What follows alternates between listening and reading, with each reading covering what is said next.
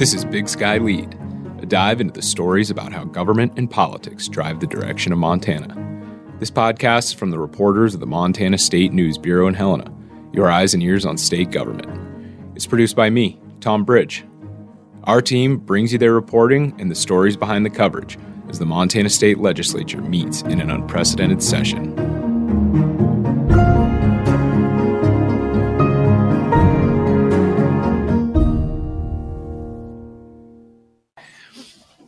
This week, lawmakers finally took up one of the most highly anticipated bills of the session a proposal to legalize marijuana. But there wasn't just one bill, there was a few different pitches on how to implement a recreational cannabis program approved by voters last fall. Seaborn, can you start by walking us through what the process was this week? Yeah, so this was the first of sort of a two week mar- marijuana marathon. Um, two committees in the House are looking at these marijuana bills. That's the House Business and Labor Committee and then the House Taxation Committee. And those uh, committees sort of look at the, the, regulatory policy as well as the uh, kind of the tax revenues and allocations and, and what the options are there. So there are three bills. Uh, the the big bill, as some lawmakers have referred to it, is the 144 page House Bill 701. That's from Representative Mike Hopkins. He's a Republican from Missoula. Um, and this is sort of the, uh, the, the bill that's, that's had the most work on it. There's, um, you know, been work reviews gone into this. It contains the governor's heart fund for substance abuse and addiction treatment. Um, and that's sort of the, the most comprehensive of the three. Then we've got uh, House Bill 670 from Representative Derek Skees. He's a Republican from Kalispell.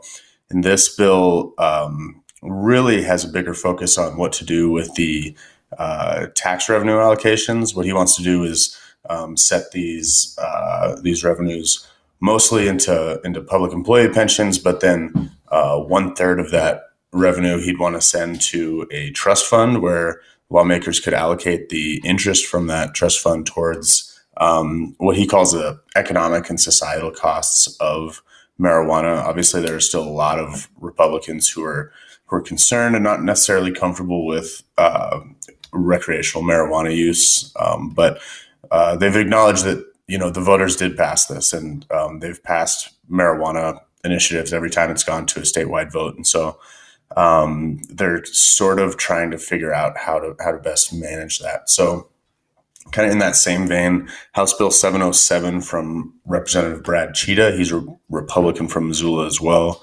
Uh, his bill focuses mostly on um, wholesaling. It kind of shifts the the whole uh, regulatory oversight, the government's involvement really in this industry to the wholesale market, and so that's to say that we can have um, providers who uh, can just grow, just cultivate, and then um, sell their products to the dispensaries, the providers, and they want to um, really aim the government oversight at that transaction. And so um, the reasoning behind that is that's kind of how they um, got a handle on alcohol um, after prohibition.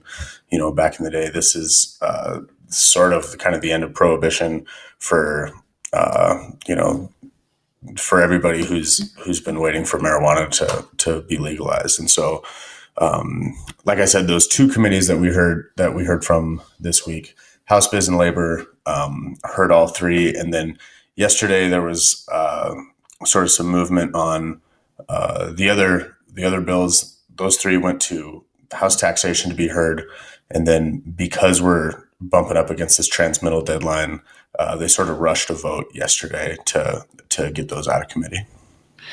Okay, so let's backtrack a little bit. We've got three competing bills um, mm-hmm. on the implementation of recreational cannabis. Um, one that seems, by all appearances, to be a little bit more comprehensive, um, and that's Rep. Hopkins' bill. Can you walk us through what's in that bill um, and who showed up to support and oppose it, and uh, what their concerns were? Yeah, certainly the biggest concern we heard from providers this week is the flip from um, opt out to opt in. And what that means is in the initiative that voters passed last year um, by 57%, by the way, the uh, the counties still have the option to opt out. So that's to say that the county commissioners can vote to say we don't want any marijuana businesses in our um, in our county, and so um, that was in the initiative. But Hopkins bill kind of flips that on its head and says uh, counties need to um, opt in in order to allow uh, marijuana businesses in the counties, and so that sort of sets up sort of a you know de facto reverse of the legalization. There's um, you know I think half and half of the counties went either way when it came to legalization. Obviously, more some counties are more populated than others, and that's how um, marijuana passed. But the um, the chance that uh, you know providers who are operating within a county that uh, might vote to to reject marijuana businesses really has a lot of providers on edge right now. So Rep- Representative Hopkins he says, you know, this is not necessarily an argument he quite believes in, or he's waiting for more evidence that if a provider is already operating in a county, counties and local governments generally already had the option to to say uh, we don't want marijuana businesses here, and that's uh, that's something Billings has exercised in the past. There's uh, uh longstanding kind of um, I don't want to call it an issue, but uh, you know that's kind of the arrangement out in Yellowstone County where providers have been pushed out into the county, and so um, Hopkins' point is that if there's uh, already if local government's already allowing marijuana businesses to operate there, he doesn't he doesn't suspect that uh, they're suddenly going to flip and and uh, kick these providers out of the county, but still the providers who are worried about this have invested millions of dollars into their facilities into their operations. They've paid uh, taxes and um, worked pretty hard to be in good standing and follow all the regulations and be in compliance. And so um, certainly that angst was on display this week so and there's been there's been a lot of talk about where the tax revenue goes can you can you uh, clue us in on how Hopkins bills um, Hopkins bill uh, appropriates that tax revenue? Yeah, and it's a pretty interesting way to do it. So there's uh, the governor's heart fund, which I said before is for um, substance abuse and addiction treatment. So the the tax money would essentially first go into that account until it reaches um, about six million dollars, and then from there the the remaining tax revenues then start filling up uh, four different accounts. And um, 88% of that money is going to go to the general fund, while uh, 4% would go to state parks, 4% would go to state trails, and another 4% would go to um, non game wildlife. And so this is a pretty big departure from the uh, ballot initiative that uh, passed last year. In that initiative, um, you know, roughly half went to um, you know conservation, public lands. Uh, I think that was a big, big component of why people voted for it. I'm not necessarily convinced that um, people who would have voted for legalization otherwise voted for it simply because of that tax revenue. But um, we're not sure. We haven't taken that kind of poll, and so the um, the the biggest part of this that we've heard from the conservation folks is they want that money back, and they've been present pretty much at every turn through that legislation uh, or legislative process. And so um, we haven't heard too much in the way of committee hearings that uh, has made anyone think that that conservation funding is going to come back. So, as we all know, uh, a bill has to pass out of the legislature and then it has to get uh, signed by the governor. Um, of all three bills, uh, we think um, that Gianforte has given his blessing to Hopkins bills over the other ones, or or um... I think I think there's certainly the the expectation that he he likes Hopkins bill best just because it it contains his heart fund which uh, actually didn't make it out of committee earlier this session, kind of in the early budgeting process. This is sort of a way for him to um, still get that fund and, and still address that. Uh, you know, substance abuse has been uh, something he's talked about on the campaign trail. Um, you know, campaign after campaign uh, into his State of the Union speech earlier this year, and so uh, that one sort of has the has the sense you know people talk about it like it's the it's either Hopkins bill or the governor's bill is kind of how people refer to it. And when I talked to Representative Hopkins earlier this year, he did say uh, that he had been working on that bill um, with folks on the second floor, which is in reference to the to the governor's office in the Capitol. So you know, uh, we've talked a lot on Hopkins bill, but there's these two other bills that you introduced at the top of this segment, um, and there was some legislative maneuvering that happened on Thursday at the Capitol. Can you kind of walk us through this insider baseball that happened? Yeah, yesterday, um, you know, it's been it's been a pretty interesting session where people have sort of been uh, kind of over in their own silos. A lot of that's because of COVID. A lot of people working from home, that sort of thing. But uh, yesterday kind of felt like someone uh, threw a grenade into the room uh, for a moment when when two of these bills died, actually.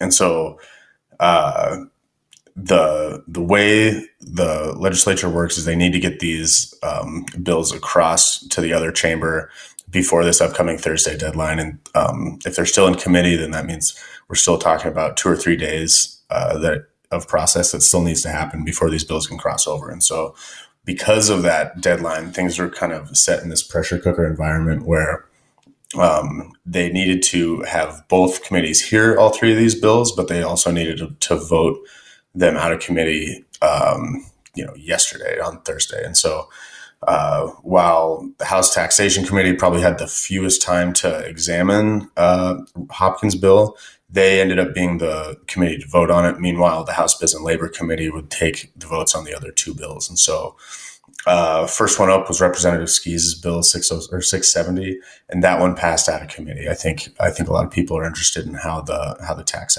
tax revenues are allocated in that one. And then House Bill uh, 707 from Brad Tschida, that one actually died in the House and or in the sorry House Biz Labor Committee. And so while this is going on um, across the hall, House Taxation is trying to figure out how to uh, address this this big bill that they've had not very much time to work on, and they certainly a couple people certainly have issues with um, what the language in the bill states in terms of uh, regulation, tax revenues, things like that. So, um, a few of us were sitting in the press room in the basement listening to the vote on uh, Hopkins' bill, and there was a moment when we all kind of realized that this bill was actually going to go down. This it wasn't going to make it, and this would be um, sort of a big blow to the to the marijuana implementation process. And once uh, the votes were counted, that, that bill died and they tabled it. And so me and a, and a, a bunch of reporters rushed up to the next floor and stood outside the committee room and just waited to see um, what was going to happen. And it was, you know, maybe 10 or 15 minutes later, uh, we saw a bunch of Republican leadership between Senator Jason Ellsworth, he's the number two Republican in the Senate, and Casey Knudsen is the number two Republican in the House, along with Hopkins uh, a few other Republicans, the House Taxation Committee that had just uh, voted down the big bill called a recess. And um, as soon as people started walking out of that building, the the whipping was on. The the couple of Republicans who had joined Democrats to vote against that bill, we saw them kind of get cornered in the hallways and uh, saw a little bit of horse trading going on. Certainly, some people had concerns that uh, the um, provisions in the other bills were now off the table. I think there's an expectation that somewhere along the process, these bills are going to get blended together, or at least um, certain parts of these bills may be combined into a bigger bill. And so, um, in order to rectify that, the other committee, House Biz and Labor, uh, they reconvened and they got together and reconsidered House Bill 707, make sure it passed. Uh, just to get that over the line in order to get House Bill 701, that's Hopkins' bill, uh, over the line. And so after that uh, sort of fiasco in the hallway, uh, the House Taxation Committee got back together. Um, people kind of shared their concerns. And then, uh, but all the Republicans who had, and Republicans control this committee, it's worth saying.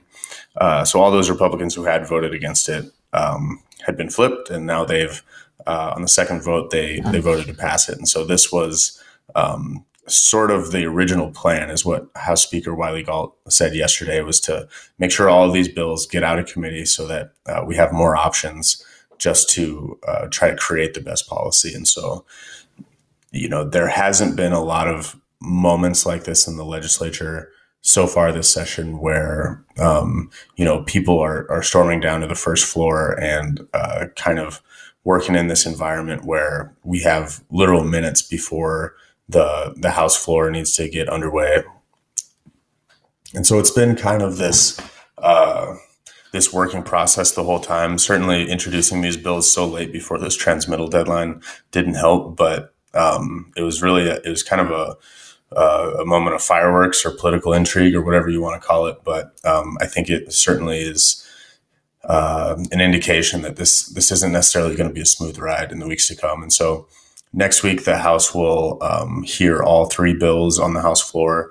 Uh, Speaker Galt says this is um, sort of the plan. He'd cleared off a lot of the work for next week just to make room uh, for a showdown between the three bills, and, and we'll see what comes out. As uh, I think most of the amendments are likely going to happen uh, on the Senate side once they have a little more time to drill into the bill.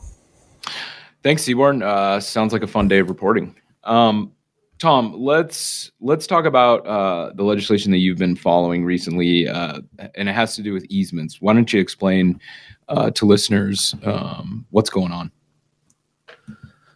Um, so, Tom, we're one bill that um, kind of went through. Um, there, there's a couple of different transmittal deadlines, and this one went through the Senate, kind of right at transmittal. It's from uh, Senator Steve he's Republican from Wibaux. It's Senate Bill 354. Um, there's lots of different types of easements. Um, you know, you can you can have um, a formal easement. You know, you you pay money for. Um, there's easements, you know, conservation easements where you put a restriction on the type of development you can put on a property. Um, and then there's something called the prescriptive easement. Uh, this is a, a concept that's rooted in actually all the way back in like English common law. Um, so pretty pretty um, back back there, but they're also can be pretty controversial too.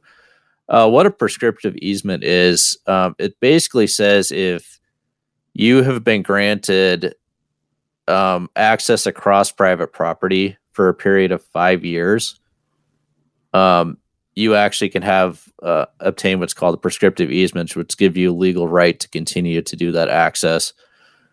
Um, these have been manifested in all sorts of ways um, across the West, um, whether that be um, access for public lands or you know a handshake agreement between neighbors that say, "Hey, I need to go check my cattle. Um, can I cross this corner of your property?" And neighbor says, "Oh yeah, sure, that's fine." If you do that for five years, um, you actually then end up with a legal right to continue to do that. So obviously, I think we can all see what the issue is when the person who granted the permission then may want to rescind the permission. Um, so you know, you get some dust ups. A lot of these cases end up. Um, I've actually heard five percent of easement cases actually end up before the Montana Supreme Court uh, makes up their whole caseload. So, um, pretty big issue. So, what Hinebauch wanted to do with with his uh, bill, and he gave a couple of examples, and and I don't think I think this is why I picked up some Democratic support was he basically said, you know, anything that's in writing, and, and this is sort of true for easements anyway, but he, he, he wanted to make it pretty clear that anything that's not in writing, um, say, for example, um, you gave permission to your neighbor to cross your property to check livestock on his property or her property.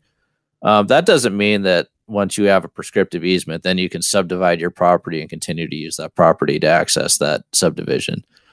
Um, so that passed without you know a whole lot of fireworks, um, pretty minimal discussion, um, a little bit of bipartisanship. So it gets to House Judiciary, and last week, uh, Representative Barry Usher, uh, Yellowstone County, uh, put on an amendment, and it was a pretty far reaching amendment. It really surprised Democrats. It makes a ton of changes um, to prescriptive easements in the state. Um, so, what that amendment would do, and I just want to make sure I get everything clear here. So, um, what you have is, is what's called the water court in Montana, and that's what Republicans who are supporting this have, have equated this to. But it wants to set up basically a formal state registration process for these prescriptive easements through DNRC. Right now, if you get a prescriptive easement, you do it and you do do it in writing, you decide to put it in writing, it can go to the county courthouse. Um, this would basically standardize the process. There's a filing fee. Um, there would be a deadline by the end of next year to file all prescriptive easements in the state. Um, the amendment would further, um, like we said, prohibit prescriptive easements created through a leaseholder. So if you were leasing private land and you were allowing access, you could not be the one that would um, establish a prescriptive easement. It has to be the owner. Uh, the other provision of that e- of that amendment um, would actually uh, prohibit a prescriptive easement if it accessed public lands and there was another access within one mile. So I think the, the committee vote was pretty interesting. Um, Representative uh, Danny Tenenbaum from Missoula was like, um, you know, this is a very major amendment. Um, we haven't had time to look at this. Let's delay action on it. Um, uh, Tom France, another Democrat from Missoula, um, has some expertise in this area. He's worked in conservation, was and said, you know, these are incredibly complicated um, cases. You know, trying to establish that you use something for five years to qualify for one of these easements is a huge legal undertaking. So the Democrats wanted to delay it, um, really with no discussion. The Republicans passed it, and it went to the floor. Um, meanwhile, um, House Judiciary, I'll, I'll, just be honest with you, isn't a committee I watch a ton of. Um, but I, I, did hear some some issues with it. Um, conservation groups were were starting to raise some alarms about this provision. So we, we looked into it, and it took took a little bit of time. Um, for one thing, um, we did want to talk to to, to Representative Usher um, and sort of say where is this coming from? Why is it coming? So um, you know, Seaborn was up at the Capitol. He caught Usher, um, I think, after a committee one day and talked to him about it. And he basically said, you know, this is coming from a constituent, um, th- and that you know it would make easements harder to obtain. Um, but he also gave the example of, you know, we don't want leaseholders um, establishing these easements when they don't own the land. Um, the big issue, though, and I talked to uh, attorney Jim Goetz from Bozeman. So um, Jim Goetz is pretty well known in the field of public access. He is actually the attorney that litigated the cases um, that led to Montana stream access laws. So um, what Goetz told me is that this is a drastic change in the law. Um, that the idea you're going to, um, first of all, take all these down to writing when a lot of them are handshake agreements. Uh, I think he he called that absurd or ridiculous. I think were his words, and he said that um, you know there's thousands, if not tens of thousands, of these uh, prescriptive easements in the state. And basically, what he said was he thought that you know this was gonna this was specifically trying to target those easements that were crossing uh, private land um, to access public land, so public recreation easements. Um, the other thing that that I think we've seen pointed out is that um, it would only allow a person or government entity to hold a prescriptive easement. So you have groups in Montana that um, do fundraise and litigate at times for these prescriptive easements. They're nonprofits. Um, from the outside, it does appear that um, this could possibly um, bar them from holding or litigating for these these uh, public access agreements. Usher didn't seem to think so, but um, I, I think um, there were aspects of the bill that even Usher said he wasn't an expert on th- this area of law. Um, well, he's, he said he's an access proponent. He he he admitted he's he wasn't as knowledgeable on this as some other people. So that's kind of where we're at with it. Um, like I said, it's an incredibly complicated situation um, when you're trying to figure out these prescriptive easements. Um, so what happens now is the bill moved to the Senate with the House amendments.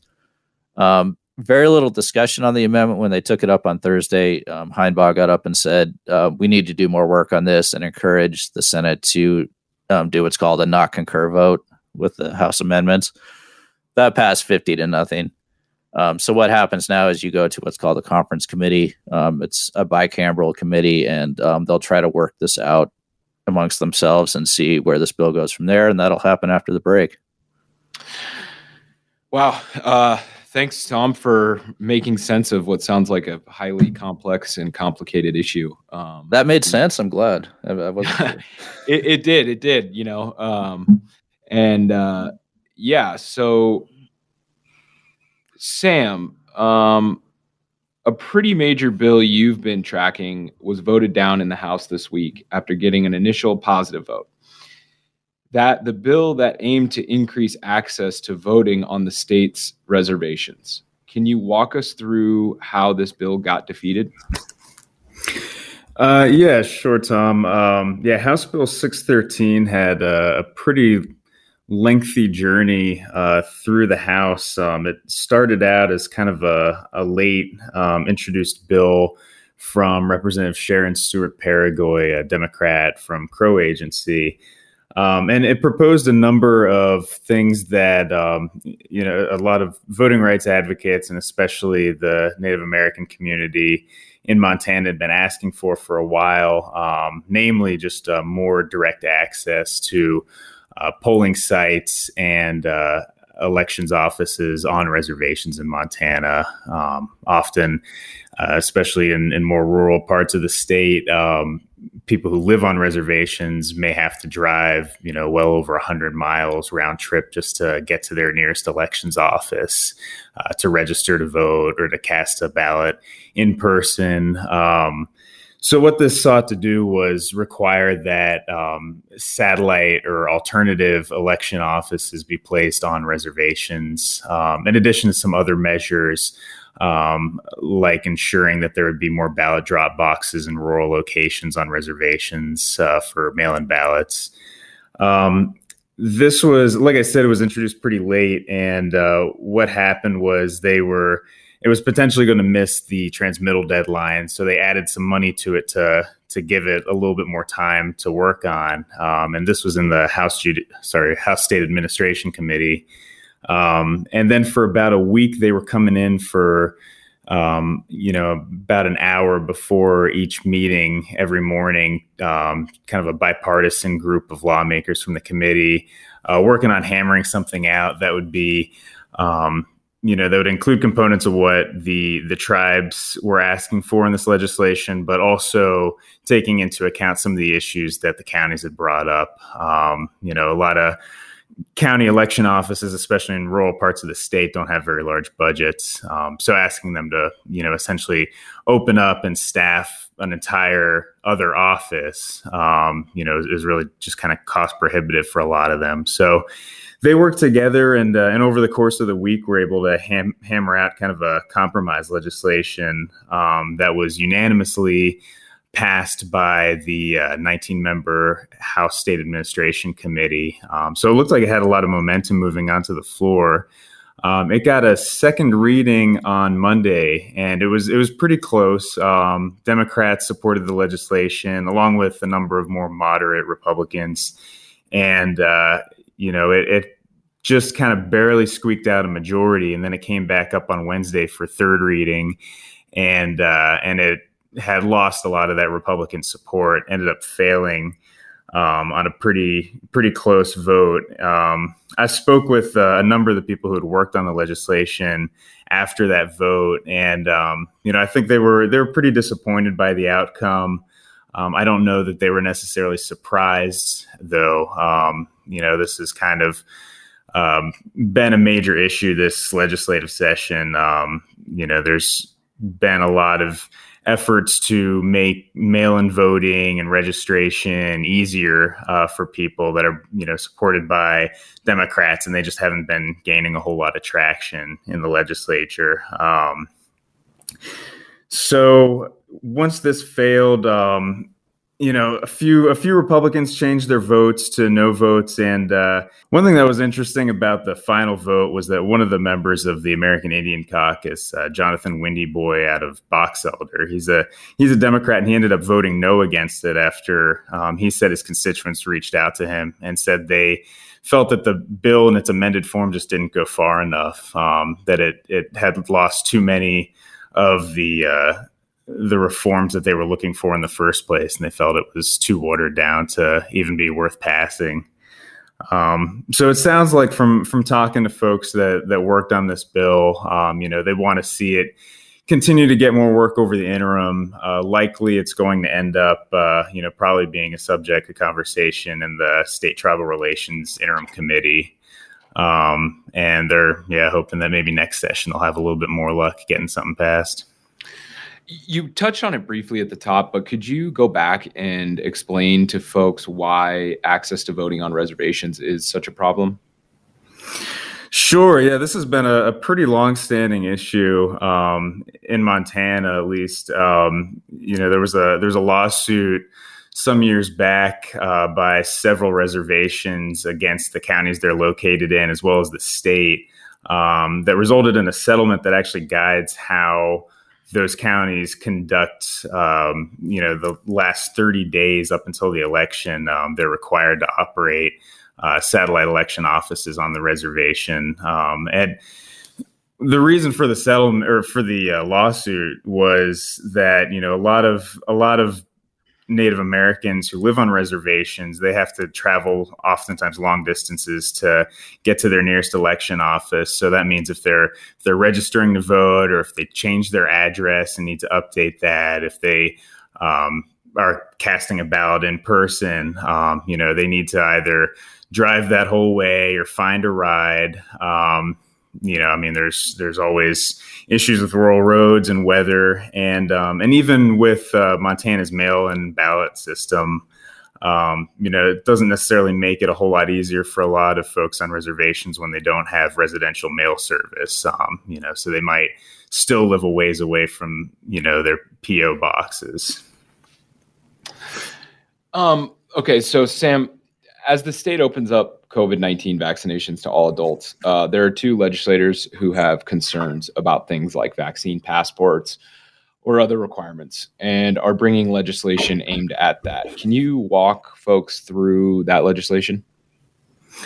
Sure. Yeah. There's um. So there's two new bills that were recently introduced, and um. I mean, there's there's been at least four pieces of legislation that have uh, that have come through this session in some form to that address uh, vaccinations and uh, the ability of people to to not be vaccinated, but you know, say still have their kids attend school, public schools, and that sort of thing. Um, the latest two are pretty similar bills, House Bills 702 and 703. So House Bill 702 passed the House on Thursday on second reading. They'll still need another vote before it heads over to the Senate. Um, it's sponsored by Republican Representative Jennifer Carlson, um, who's brought a couple other uh, vaccine related uh, bills earlier in the session. Um, her concern and why she's bringing this bill is that, um, you know, as more people are vaccinated, uh, for COVID 19 that there's going to be, you know, essentially discrimination against people that for whatever reason aren't vaccinated. Um, you know, that they're not going to be able to travel, they're not going to be able to access the same services or facilities as people that are vaccinated. And, um, you know, and she makes the point that, that, a lot of people can't get vaccinated for various reasons, um, you know, whether it's, uh, it's a religious issue or if they, you know, there are certain people that have allergies to vaccines that, that have severe allergic reactions. Um, so under current state law, um, you know, people who have um, who don't get vaccinated on a medical or religious basis can get an exemption. Um, you know, that allows um, if they're you know a, a, student it allows them to continue going to public school even though they don't you know have the vaccines that you're supposed to have in order to attend um, her bill would apply pretty broadly, however. It's not just about COVID 19. Um, and it would essentially allow allow people to not be vaccinated um, in its original uh, language for pretty much any reason, and it would prohibit any any business or government entity from denying any sorts of services or access to people that hadn't been vaccinated. Um, now this was amended on the floor to put some sideboards on it. Um, you know, now the the current language of the bill basically requires that you have um, some kind of specific exemption, whether it's medical or religious, um, in order to for this law to apply. But uh, but Democrats and, and a lot of people in public health um, are really worried about this bill because they say that um, you know, in addition to just kind of generally making vaccines more controversial, um, it also opens the door to allowing people to not be vaccinated and still access uh, nursing homes or hospitals or um, you know medical settings that have vulnerable populations and um, you know that's that's also something that uh, a lot of opponents to House Bill 703 express concern with. Um, that's the other bill that's currently still in the House Judiciary Committee, um, and it's it also um, it's sponsored by Representative Jedediah Hinkle, a Republican out of Belgrade, and it contains a lot of similar language. It also focuses on uh, potential discrimination against people who haven't had the COVID 19 vaccine um, and uh, makes a lot of references to vaccine passports. Um, so during the committee hearings, you had a lot of uh, a lot of people from uh, hospital associations, from the Montana Medical Association, um, organizations representing child care, facilities and uh, public health officials as well speaking out against these bills um, out of concern that it would basically open the door to um, you know these types of facilities not being able to require that staff or patients or visitors um, have certain vaccines before they um, they're admitted to these facilities. Thanks, Sam. Uh, that's another episode of Big Sky Lead. Uh, if you want to keep hearing these updates, make sure and subscribe wherever podcasts are found. Thanks, guys. Thanks, Tom. Thanks, Tom. Thank you.